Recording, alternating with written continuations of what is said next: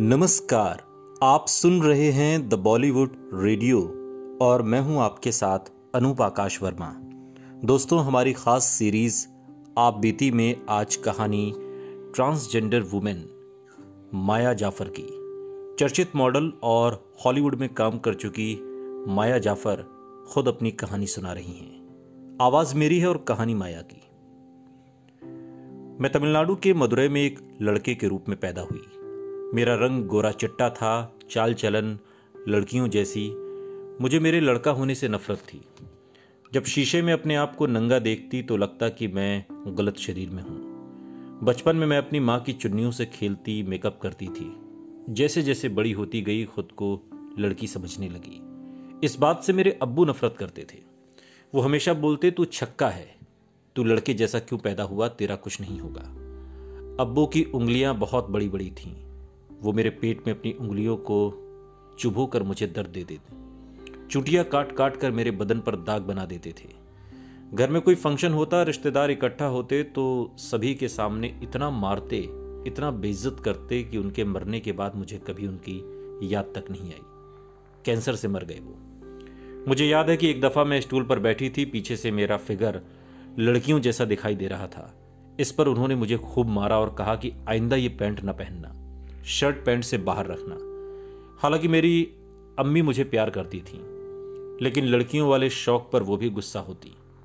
मेरे मुँह पर पिंपल्स बहुत निकलते थे और तब मैं मुँह पर हल्दी लगा लेती थी। इसको लेकर मेरी मम्मी मुझे बहुत मारा करती थी। हम तीन भाई बहन थे। बड़ा भाई मुझसे डेढ़ साल बड़ा था, लेकिन बहुत हट्टा कट्टा था।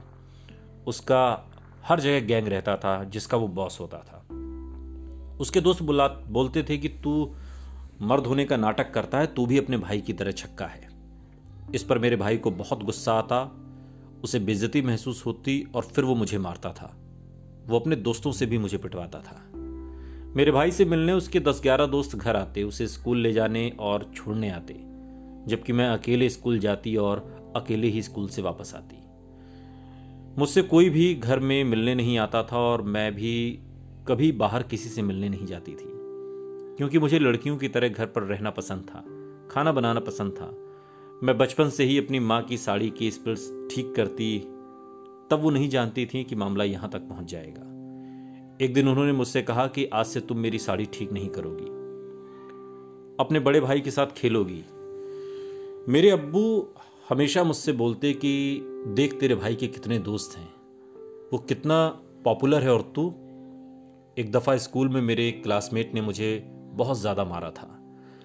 दरअसल स्कूल में लड़के बेस्ट फ्रेंड्स के ग्रुप बना रहे थे और मुझे एक लड़के ने बोला कि हम बेस्ट फ्रेंड्स का ग्रुप बना रहे हैं। तुम्हें अगर मेरे ग्रुप में आना है तो ये सब लड़कियों वाली हरकतें छोड़नी होंगी। मैंने कहा कि पता नहीं मुझसे ये सब होगा भी या नहीं, इसलिए मैं नहीं आ रही इस ग्रुप में।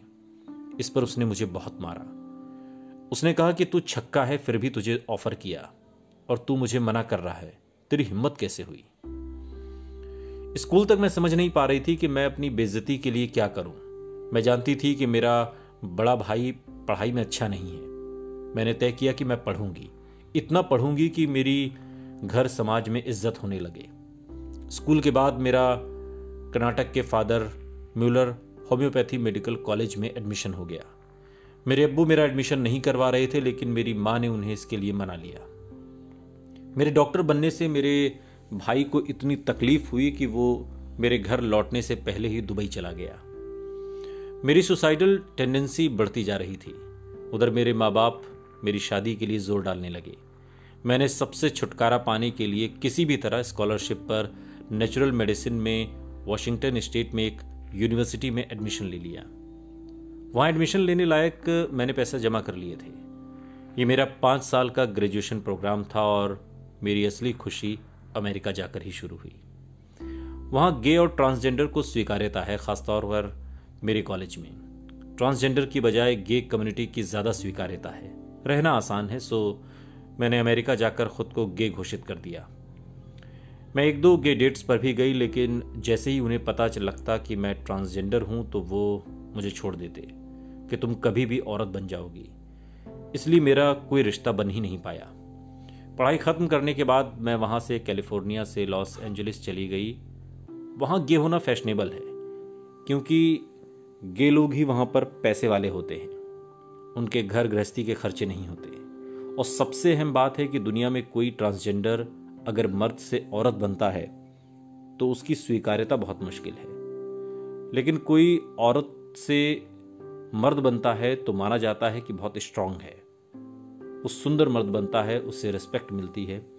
ट्रांसजेंडर वीमेन के लिए इतनी नफरत है कि एक दफ़ा अमेरिका में एक ट्रांसजेंडर वीमेन को 26 बार चाकू से मारा गया था। मुझे याद है मेरे पड़ोस की एक ट्रांसजेंडर वीमेन को सड़क पर एक कार वाले ने बुलाया और उसके गले में चाकू मार दिया। फिर उसे ज़िंदा जला दिया। मैं पढ़ी लिखी थी, अपनी डॉक्टरी से अपना पैसा कमाती थी, इसलिए मुझे ऐसी हिंसा का सामना नहीं करना पड़ा। वक्त बीतता रहा, मैं दोहरी ज़िंदगी से परेशान हो चुकी थी। पूरी तरह से औरत बनना चाहती थी। मैंने सर्जरी का फैसला लिया।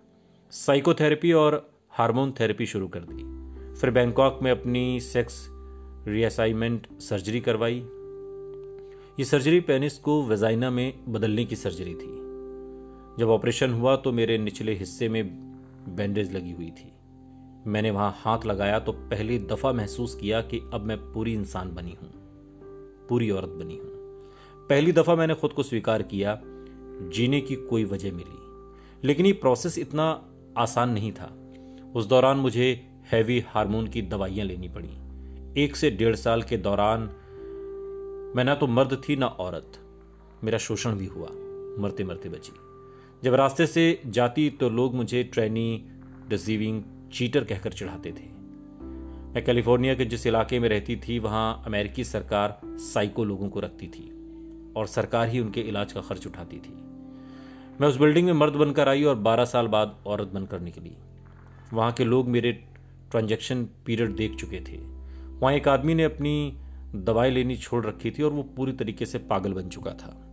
उसने मुझे मर्द के रूप में देखा था और फिर जब मैं बैंकॉक से ऑपरेशन करवा कर लौटी तो उसने मुझे औरत के रूप में देखा। अचानक एक दिन मेरे दरवाजे पर आकर बोला I want to fuck you वो कहता था कि तू आजकल बहुत एटीट्यूड दिखा रही है। तू है तो ट्रेनी। वो एक स्क्रू लेकर रेप करने के लिए मेरे पीछे भागा। बोला कि ओबामा सरकार ने उसकी ड्यूटी लगाई है कि वो मेरा रेप करे और मर्डर करे। मैं भागी और गिर गई। खून निकलने लगा। मेरा फ़ोन टूट गया। खैर 19 साल अमेरिका में रहने के बाद और वहाँ हॉलीवुड में काम करने के बाद मैं भारत आ गई। हालाँकि मैं अमेरिकी सिटीज़न हूँ। मेरे ऊपर कई डॉक्यूमेंट्री बनी, एक शॉर्ट फ़िल्म भी बनी। मोहम्मद टुमाया। एल कम्युनिटी अमेरिका में मेरा काफ़ी नाम है, लेकिन मेरी रोल मॉडल हमेशा वैजंती माला और हेमा मालिनी रही हैं। इसलिए मैं उन्हीं की तरह काम करने के लिए हिंदुस्तान आई हूँ। मैं बस इतना कहना चाहती हूँ कि दूसरी लड़कियों की तरह मेरी भी यूनी है, लेकिन बच्चेदानी नहीं है। साइंस ने इतनी तरक्की नहीं की है कि वो एक ट्रांस वीमन को बच्चेदानी दे या मुझे पीरियड्स आए। मुझे ये सब चाहिए भी नहीं। मुझे वजाइना और औरतपन ऐसे ही नहीं मिला। मैंने अपना परिवार, समाज बहुत कुछ गंवाया है। मुझे हस्बैंड मिले ना मिले, लेकिन एक सच्चा प्यार ज़रूर मिले, ये चाहत है। और मैं जैसी हूँ, मुझे वैसा स्वीकार करे। एक और बात, मैं कट्टर मुस्लिम परिवार में पैदा हुई, लेकिन मुझे हिंदू धर्म पसंद है। इसलिए मैंने सेक्स चेंज करवाने के बाद अपना नाम माया चुना। मैं कई बार मीनाक्षी मंदिर भी गई। दोस्तों, ये कहानी अमेरिका में पढ़ाई करने वाली होम्योपैथ की डॉक्टर माया जाफ़र की है, जो एक ट्रांस वीमेन है। कई हॉलीवुड फ़िल्मों में काम कर चुकी हैं और उन्होंने अपनी ये कहानी शेयर की है दैनिक भास्कर के पत्रकार मनीष भल्ला से।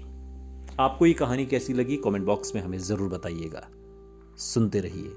द बॉलीवुड रेडियो, सुनता है सारा इंडिया।